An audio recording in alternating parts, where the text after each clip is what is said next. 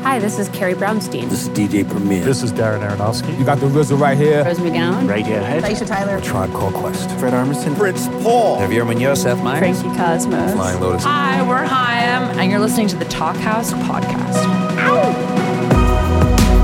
What's up? What is up? This is Elia Einhorn here in Brooklyn, and joining me from Chicago, Josh Modell, what's up, Elia? Hey, hey, man. We have an amazing Talk House podcast episode for you this week. Listeners, Brian Wilson and the Zombies are touring together. I repeat, head Beach Boy Brian Wilson and recent Rock and Roll Hall of Fame inductees, the Zombies, are touring America together right now. And guess what? Did you guess? Did you guess it? We are so truly, truly pleased to have them in exclusive conversation together right here on today's show. It's an all star cast this week. The Zombies songwriter and keyboardist Rod Argent and singer Colin Blunstone, along with Brian Wilson, fellow Beach Boys founder and rhythm guitarist and harmony singer Al Jardine, 1970s Beach Boys edition on guitar and vocals Blondie Chaplin, Who also has played with the Stones for 15 years. insane resume. And Darian Sahanaja, who's played with Brian for two decades and who was key in the making of the fantastic LP Smile way back in 2004. Funnily enough, Darian has also toured as a member of the Zombies. This guy has serious chops. Now, the Zombies formed back in 1962 in St. Albans, that's not too far north of London. Their breakout came a couple years later with the single She's Not There, and then 65's Tell Her No and the 1968 smash hit Time of the Season from the album Odyssey and Oracle cemented their status in the timeless pantheon of musical greats. Now, Josh, I realize that my hyperbole has reached new heights, and yet it is completely justified here. We have a conversation with the guy who made Pet Sounds, one of the greatest albums of all time. Yes, sir. and the guys who made Odyssey and Oracle, one of the greatest albums of all time, it makes sense that you're a little excited. Let's take a moment to play what is a lot of people's favorite track from Odyssey and Oracle. Here's a clip of Time of the Season. Before we hear this song, Elliot, let me ask you three quick questions. Okay, I'm here for it. What's your name? Who's your daddy? Is he rich like me? It's like the greatest lyrics of all time right there. Oh, man. You can't beat that. What's your name? What's your name? Who's your daddy? Who's your daddy? Here is. Is he rich like me? Has he taken? Has he taken any time? Any time to show? To show you what you need to live. Tell it to me slowly. Tell you why. I really want to know. It's the time. I love that track so, so, so much. You know what's funny, Josh? I first heard it when Bell and Sebastian covered it. Oh, that's funny. Yeah, isn't it? You're- I, I was a latecomer to the zombies, not just because Well- of my age. I was going to say you weren't born yet when that song was a hit. So But you know who I've been into since I was eight years old? The Beach Boys. I believe it. I mean, the, the Beach Boys' early hits are sort of accessible to anyone. And then, of course, as you get older, you can get more into the nuance of what was happening. They are truly like a huge pop band. They've sold 100 million records, but they're also musicians, musicians. And they're certainly one of the most influential and legendary groups of all time. The Beach Boys got together about a year before the Zombies in 1961, but across the pond in Hawthorne, California, just outside Los Angeles. The string of hits that followed includes Surfin' USA, California Girls, God Only Knows, Good Vibrations, Help Me Rhonda, Don't Worry Baby, and literally dozens more. We could take the rest of the show just naming their hits. Let's do that for an hour. Let's do that just as an exercise. Now, Brian's gone on to release some incredible solo records, including the aforementioned Brian Wilson Presents Smile. That's a studio version of the Lost Beach Boys album. From that LP, let's check out Heroes and Villains. I've been in this town so long, so long to the city. I'm fit with the stuff to ride in the rough. And sunny down snuff, I'm alright. By the heroes and heroes and villains, just see what we do. Josh, I got to see Brian Wilson and Darian Sahanaja speak about the making of Smile in 2005 at South by Southwest. And I learned something that my fellow hardcore Brian Wilson fans may already know by now. These days, Brian is a man of very few words. They're powerful, they're insightful. There just aren't many of them. Hey, with a guy like this who has released so many genius records, you take what you can get. Amen. Now, the Brian Wilson and Zombies tour kicked off on August 31st in Las Vegas at the joint at Hard Rock Hotel and Casino. That's where we recorded this conversation between the two act sound checks. Brian and the guys literally walked off stage into the room to talk with the zombies, and the zombies literally walked out of the room on stage to sound check. On this tour, Brian is concentrating on tracks from a couple of kind of weird outlier Beach Boys records 1968's Friends and 1971's Surf's Up, an environmentally conscious record, which is kind of perfect for right now. Yeah. He's going to play some rarities and, of course, a lot of Beach Boys classics. You're going to hear all the hits and then some great cool stuff. Yeah, I got to catch Brian touring Pet Sounds. I saw him at Primavera in Barcelona and at Pitchfork in Chicago. Amazing, amazing shows. Truly special. The zombies are going to give the people what they want, playing Odyssey and Oracle in its entirety Boom! and some great new songs. Yeah, including one that Colin mentions they just finished last week. Still kicking. The guys get into a lot here. We hear about the early days of both the Beach Boys and the Zombies and their deep love of each other's music. We also hear a kind of a bittersweet story about founding Zombies guitarist Paul Atkinson, who left the band to work on the label side with acts like Elton John, ABBA, and the Beach Boys. It was fun to learn about the challenges in playing songs you haven't played for 50 years. Yeah, and the recording of the Friends album, which was done in Brian's living room, Amazing. which he lets us know, or in this conversation talks about how that was not his favorite way to record, just chilling at home. The guys also get into how Brian's work with the legendary Wrecking Crew and his Pet Sounds record inspired Odyssey and Oracle, about the Surf's Up album's legacy, and, quote, balls out Hammond B3 Oregon. And a quick note before we roll tape on this this talk is followed by some of our favorite moments of Brian Wilson and the Zombies on the Talk House podcast from back in 2016. We hear a one question wonder in which Carly Ray Jepsen asks Brian a question backstage at Pitchfork Music Fest, where they both performed. And then the Zombies in conversation with their friends Hollis Brown, a chat that went down live at the flagship Samsung store in Manhattan's meatpacking district. Yep, those are both fantastic moments from the archives. And now let's roll a little Beach Boys and Zombies in combo. Check it out. Hi, I'm Blondie Chaplin. Hi, uh, Rod Argent here from the Zombies. Al Jardine from the Beach Zombies. It's Colin Blunson here from The Zombies. Brian Wilson. Well, the tour hasn't started yet, but this is our first night tonight, and we're just speaking on behalf of The Zombies. We're just really, really thrilled to be playing with Brian and the guys, and we're we're really excited about it. It's going to be a wonderful adventure for us, and tonight is the first night, so Yeah. Are you nervous? It should be lo- a lot of fun. I'm looking forward to it. You know. Oh, yeah, I'm nervous. I'm looking forward. I wasn't going to admit it, but if Yeah, you I- admit it, I'll I'm- I'm a admit little it. nervous, yeah. yeah, yeah. Playing songs we haven't done for 50 years. Oh, well, well, we're we playing are a playing song. one or two. We're playing one song that was only written about a week ago. Yeah. Oh, so yeah. it's a There you different go. That's kind of fresh. drug. That's fresh. That's good. yeah.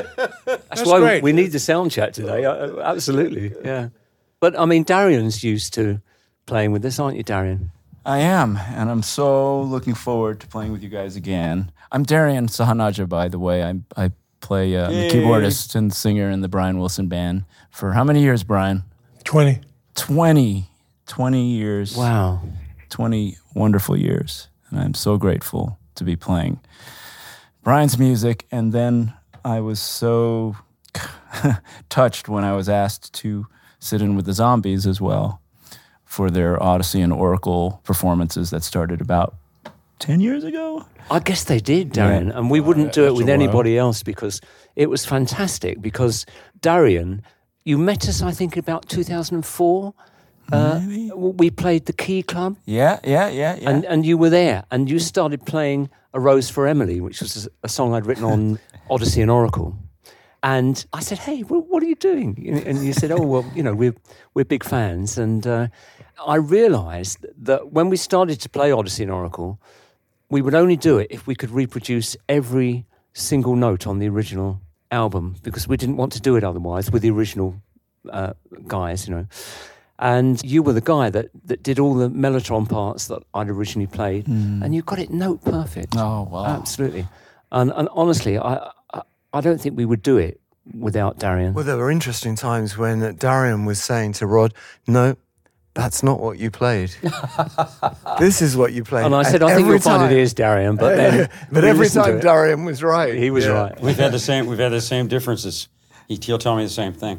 I'll say, Yeah, no, that's yeah. not how. No, I-" he'll say, no, I don't think that's how you did it. and he, then he proved me wrong every darn time.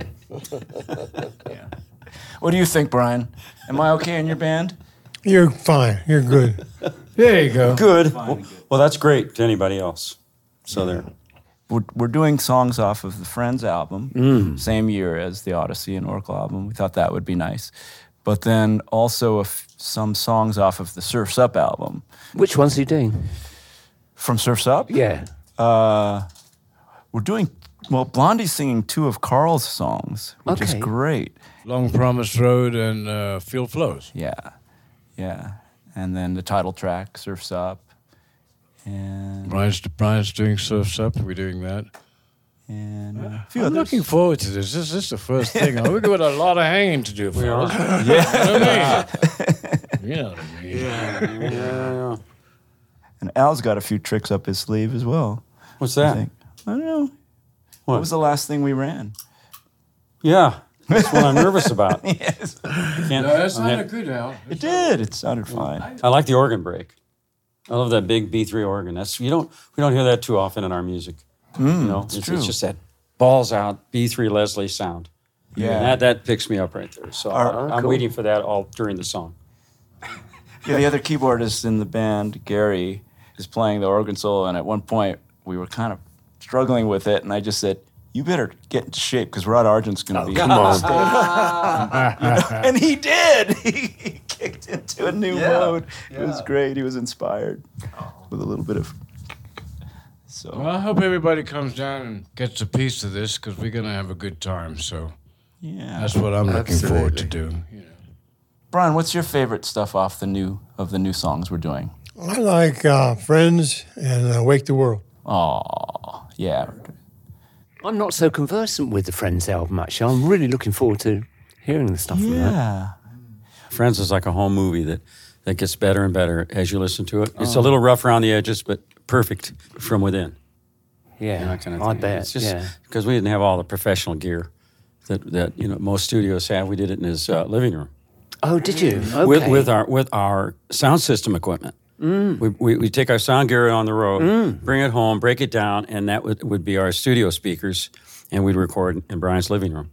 But that can have a real feeling of its own. Oh, yeah, can't it? that's- yeah. Yeah. And that's Rough, the thing about the album. yeah, it's yeah. very intimate and very Yeah. easy breezy.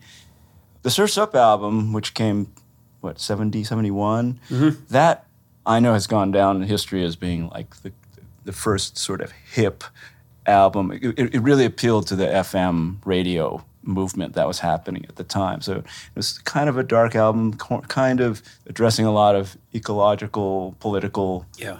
issues of the time.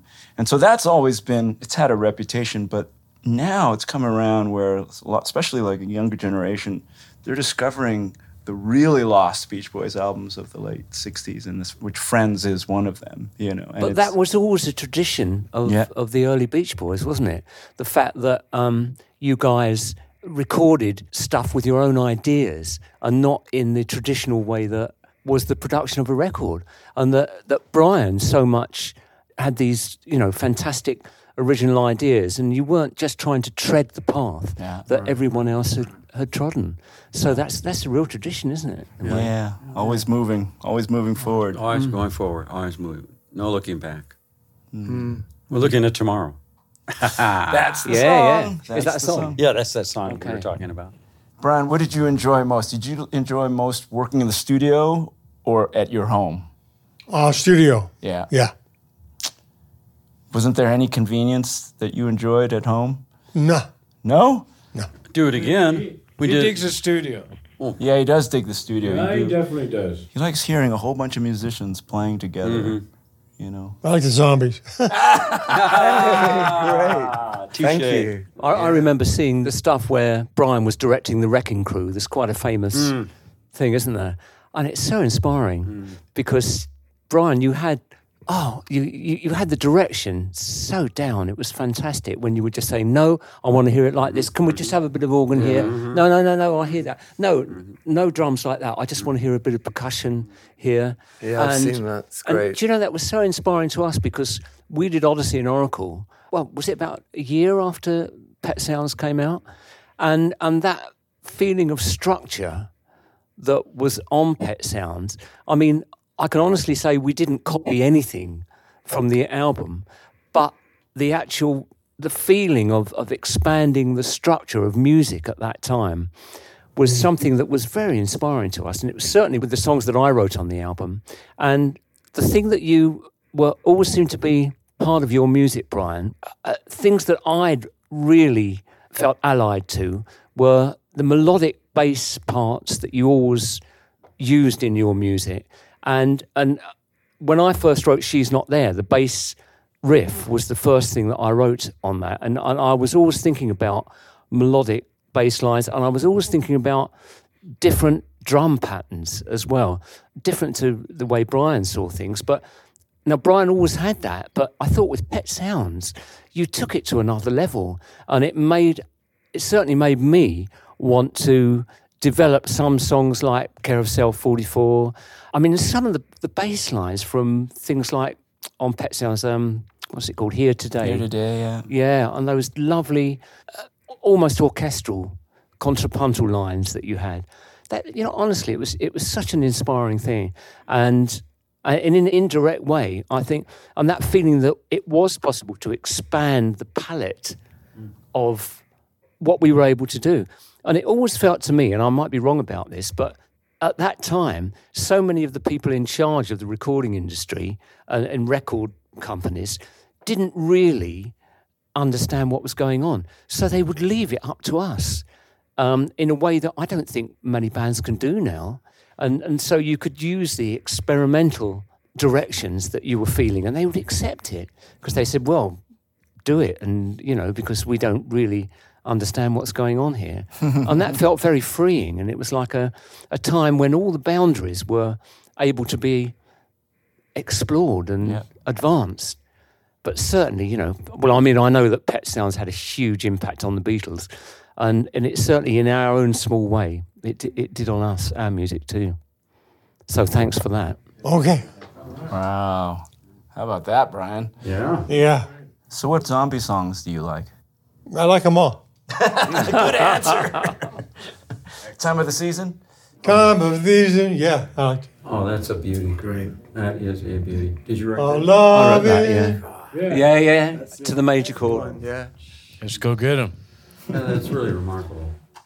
I remember we did a, a benefit for Paul Atkinson, Oh, who was the guitarist in our band, and I know he he worked with the Beach Boys albums, and uh, y- you did a benefit, and, and we were there as well.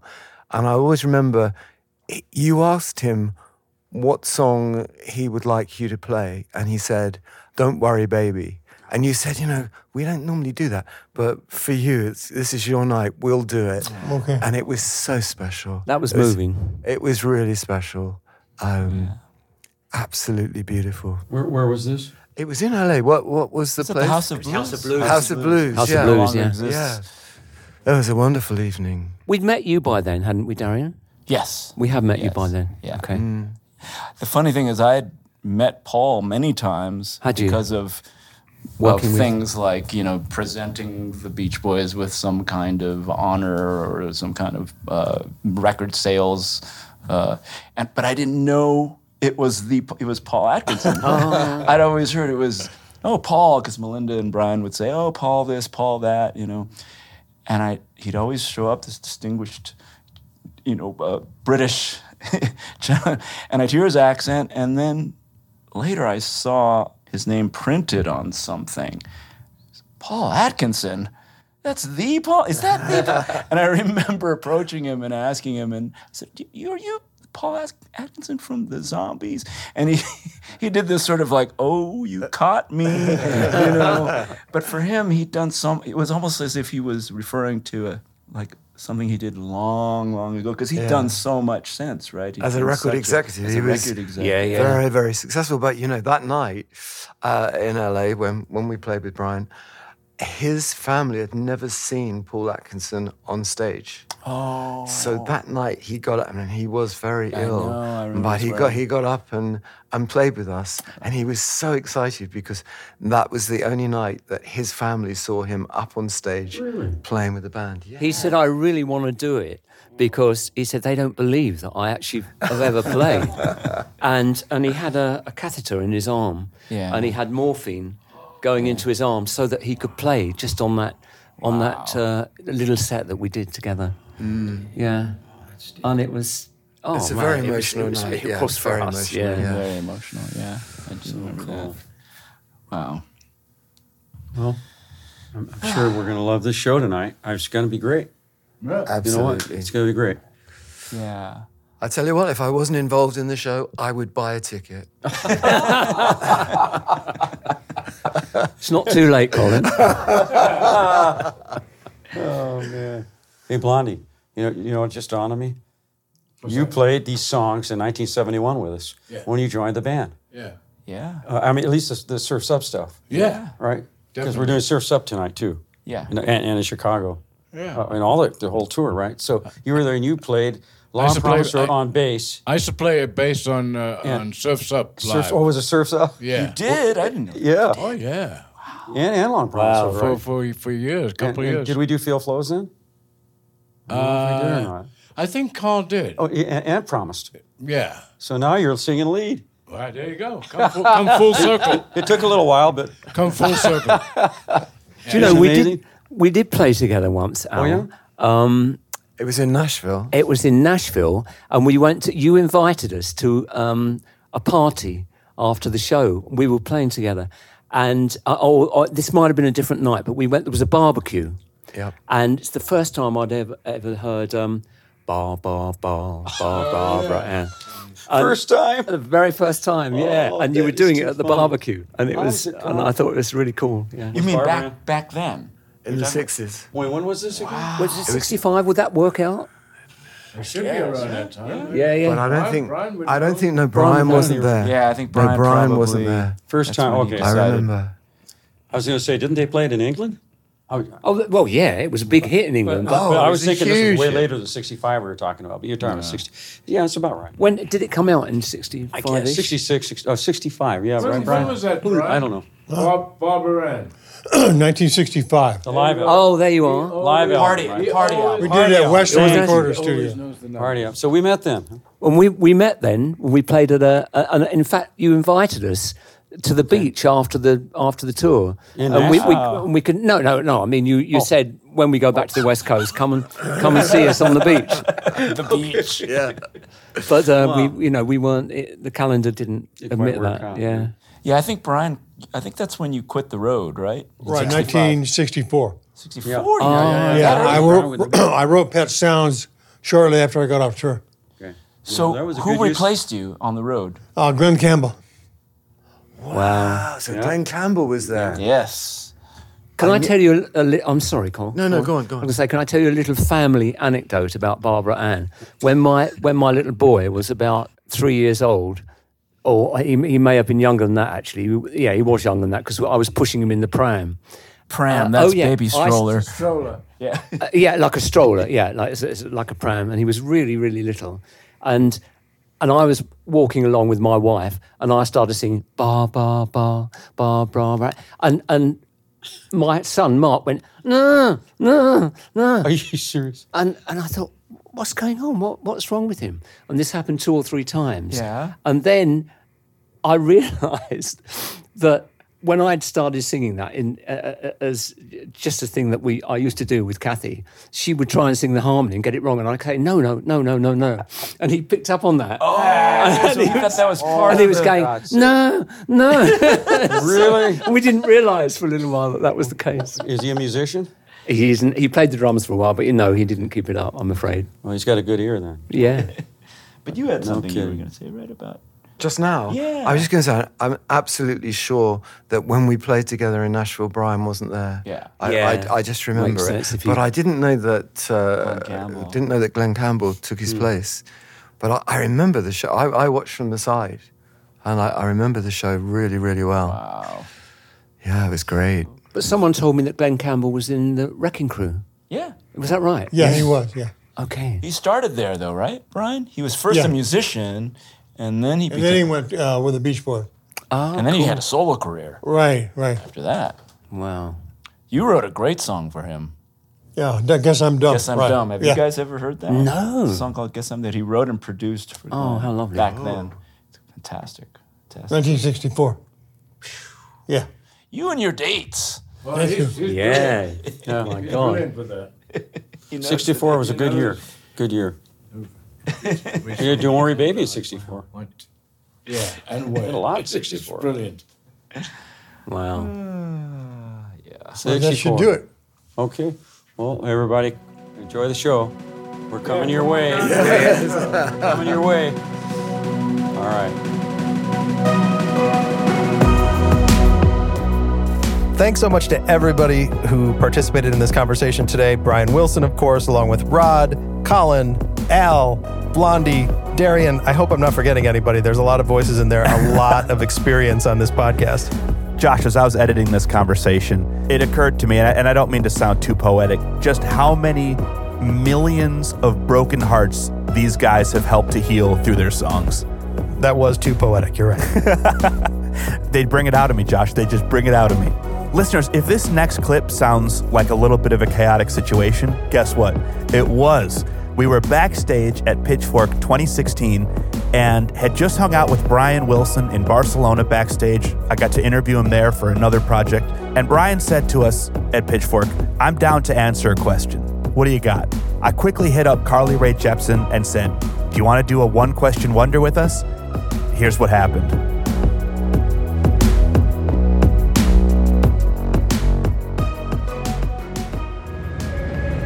Hi, this is Carly Rae Jepsen with the Talk House. I'm about to meet Brian Wilson, shaking my boots. Here we go. Let's do it. One question. Go. Brian, this is Carly. It's such an honor to meet you. Hi. going to ask you the question. Hi. Hi. Hello. Hello. Um, so my question for you, um, obviously you're a songwriter of all songwriters. How did it start for you? What was the first time you realized that you had a gift of songwriting? And When I was 19, I wrote Surfer Girl. That's when I first knew I had a gift. really, Yeah. on and I- just acoustic guitar? yeah, I know, on piano. On piano. On Oh, piano. Yeah. Okay. What was it sparked from? Where did the inspiration come Came from um, the Four Freshmen. from? Okay. Amazing. Thank you. Amazing. Thank you so All right. much. Okay. All right. Bye bye.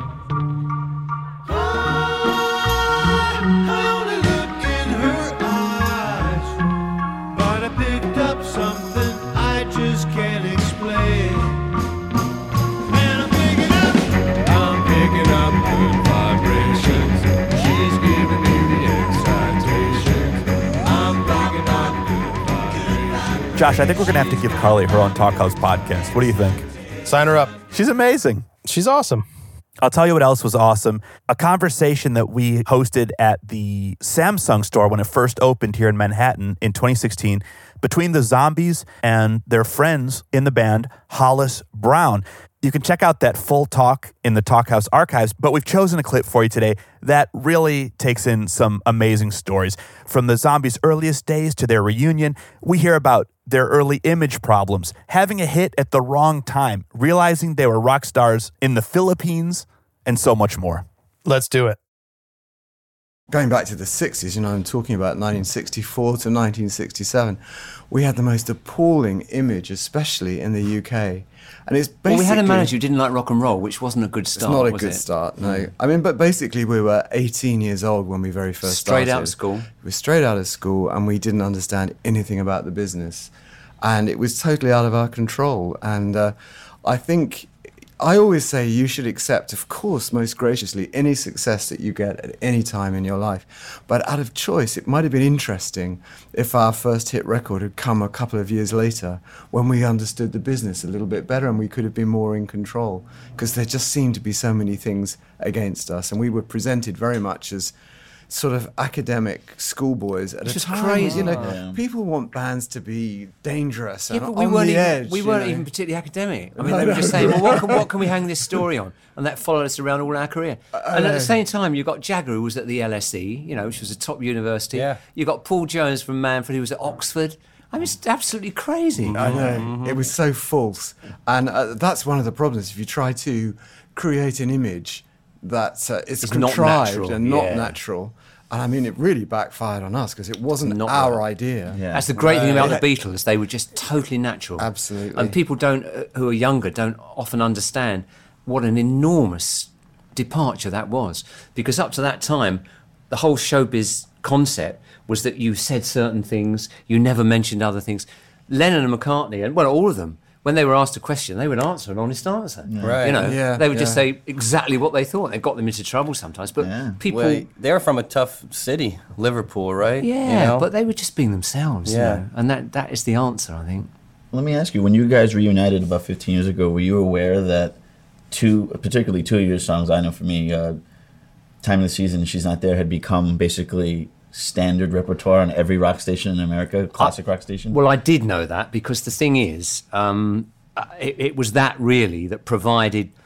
You know, I was I was just very lucky having written Mm. the songs. Personally, it provided me with a cushion of finance, which enabled me to follow what I wanted to do. Yeah. So I was very aware of that. Uh, Okay. You know, but and I, you know, I think to a degree though, Rod, there was a surprise for us because when we first started, for the first six or seven years, we toured as Colin Blunson and Rod Argent, not the Zombies at because all. we didn't want to sort of artificially rake over the coals. No, you we know. Mm. didn't. And, and also, we didn't feel that there was that much interest in the zombies. It wasn't till we got out on the road that we realized that internationally, it's not just in the UK and not just in America, Yeah. there's a huge interest in the zombies. And it, it took us by, it's a very pleasant surprise, but it really took us by surprise. And in the end, we were being asked to do more and more zombie tunes, tunes that we'd forgotten. We had to, it's an embarrassing situation.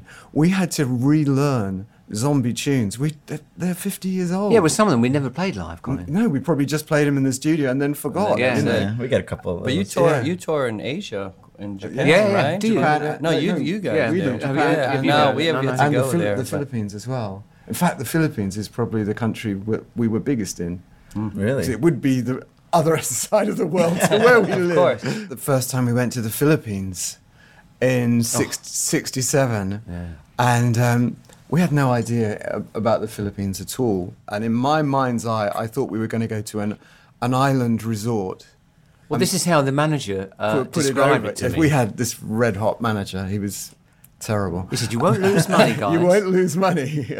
so I thought we were going That's to go how to you some know. kind of r- resort, and we would be playing in a hotel bar in the evenings, and um, hopefully we'd do some sunbathing during the day. So I thought, well, it would be a little holiday.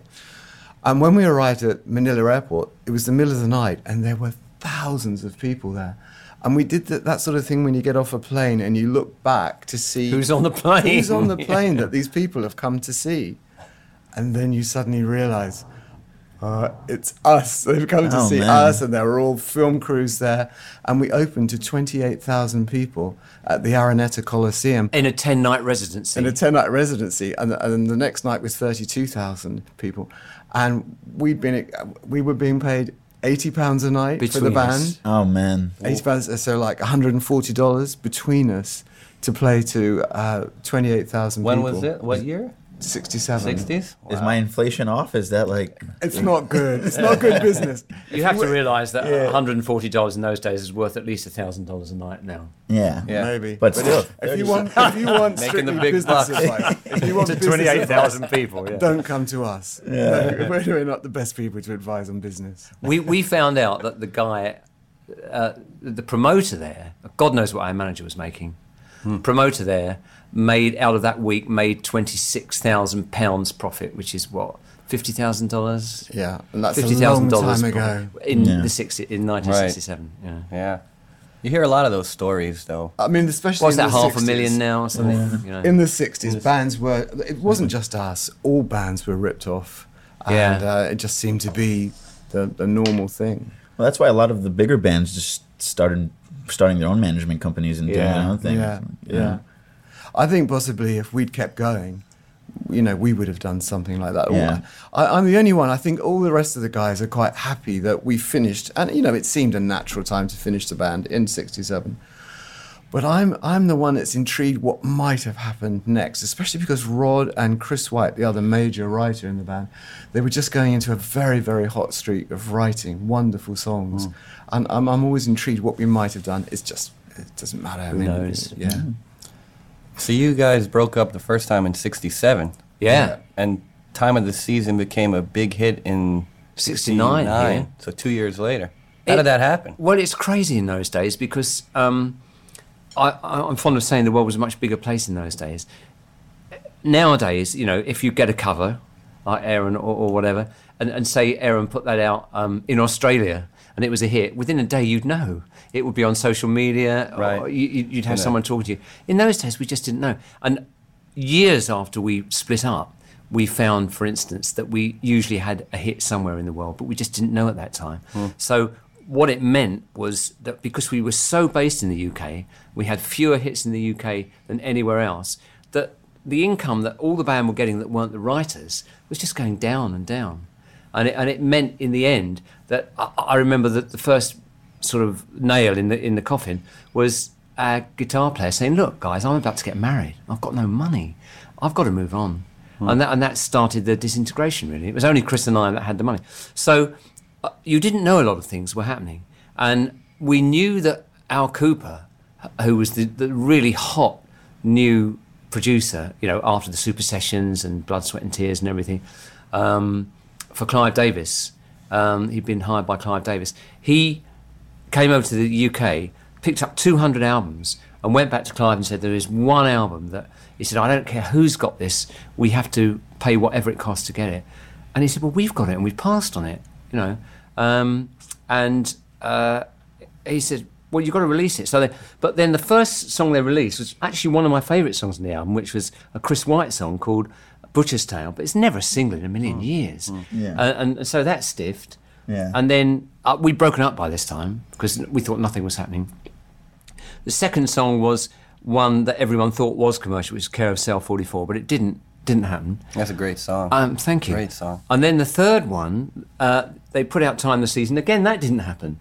But there was one s- very small DJ in a little town in Idaho called Boise who started playing it. And in those days, as you guys know very well, the whole record industry was very, very different. Yeah. And things could take their time to break out.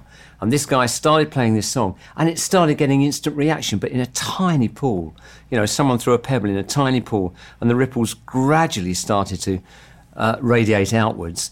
And then one or two other people started playing it. And the whole process took six months before it started climbing the Billboard charts.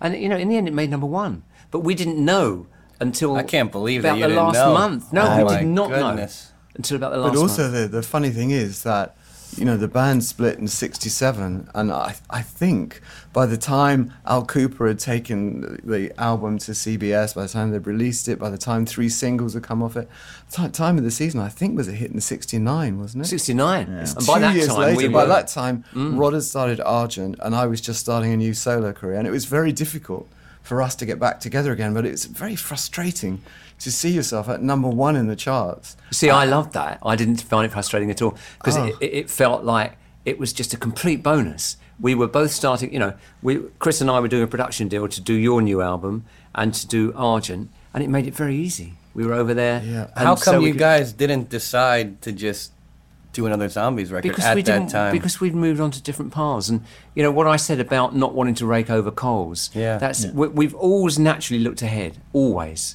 Did you perform like when you were doing Argent, you're doing your solo career? Did you guys perform those songs on your own sets? We did time the season. Actually, that's Yeah. where Hold Your Head Up came from. Yeah, because the bass line, right? Uh, well, we, we, we were playing a version of uh, Time of the Season one night, and Chris Wyatt, the original bass player, Yeah. was he and I wanted to definitely stay in the business. You know, we didn't want to give up at all. But Chris said, I don't want to play anymore. He said, but I'd love to be a silent member of Argent, you know, like co producer, co writer. Uh, and he was at one of our early gigs. And we were playing a very, very long set. And so we went into Time of the Season and we started improvising. And we went into a riff we'd never played before. And Chris heard that riff and loved it and wrote a song around it. And that That's was Hold great. Your Head Up. Oh, wow. So There that you go. came right out of time of the season. Now, did you always collaborate together e- for, throughout the years, or the What, two of Colin you? and me? Yeah. We have done as Oh, uh, yeah. most, n- not as writers, No. but um, u- usually it would be Rod producing me. He's he Rod's produced three or four of my albums, and also we every now and again we do a charity gig together or so- something would come. Remained so, in touch, So we yeah. were Right. always working all the way through the years, but I mean there was a huge gap. Uh, Argent came off the road in '74. And I, my, my first solo band came off the road about then as well, and we didn't get back together again until uh, you know t- as a touring band until the end of the nineties.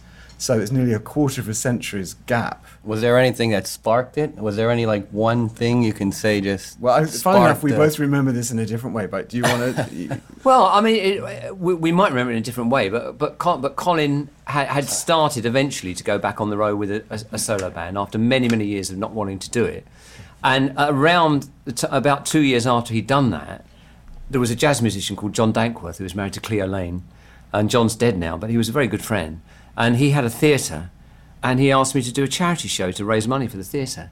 And I said, Well, I hadn't done any live stuff. I'd all been in music all my life, but I hadn't done any live stuff for a long time.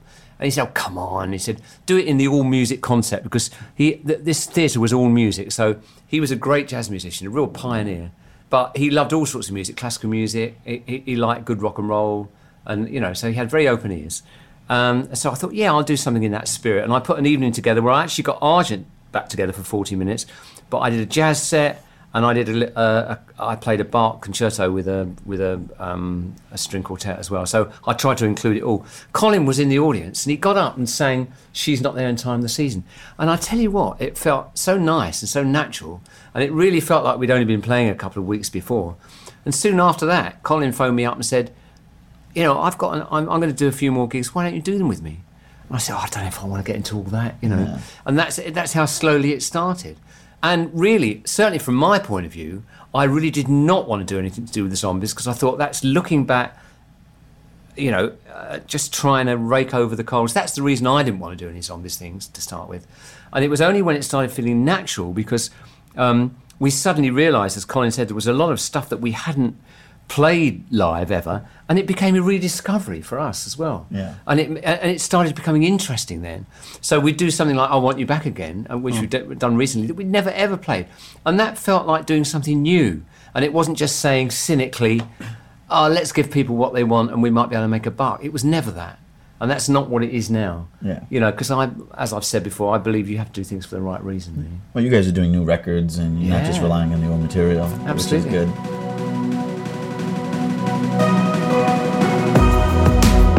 Great stuff there. And if you want to hear that full conversation, head on over to talkhouse.com slash podcast where you can catch that and every episode we've released. We're over 250 shows in now. God damn. That last clip was recorded by the in-house Samsung staff. Carly and Brian in conversation was recorded by our co-producer Mark Yoshizumi and Malcolm Harrison of National Southwestern in Las Vegas recorded today's centerpiece conversation. Big love to our co-producer Mark Yoshizumi. Double love to Mark Yoshizumi. We have some fun pictures from behind the scenes on our social channels. Check out Talkhouse at the usual spots Facebook, Twitter, Instagram. And make sure you catch the Zombies and Brian Wilson touring together. This could be a once in a lifetime. Well, I suppose they played together once in the 60s. This could be the once in your lifetime, if you're my age or younger, show. And I'll certainly be there at the New York date. You can find all of the tour dates at talkhouse.com. The Talkhouse podcast theme song was composed and performed by The Range, who I hear has some new music coming down the pipeline. Yes, I'm psyched for that. Until next week, I'm Ellie Einhorn. And I'm Josh Modell. Peace. And beach zombies. Peace.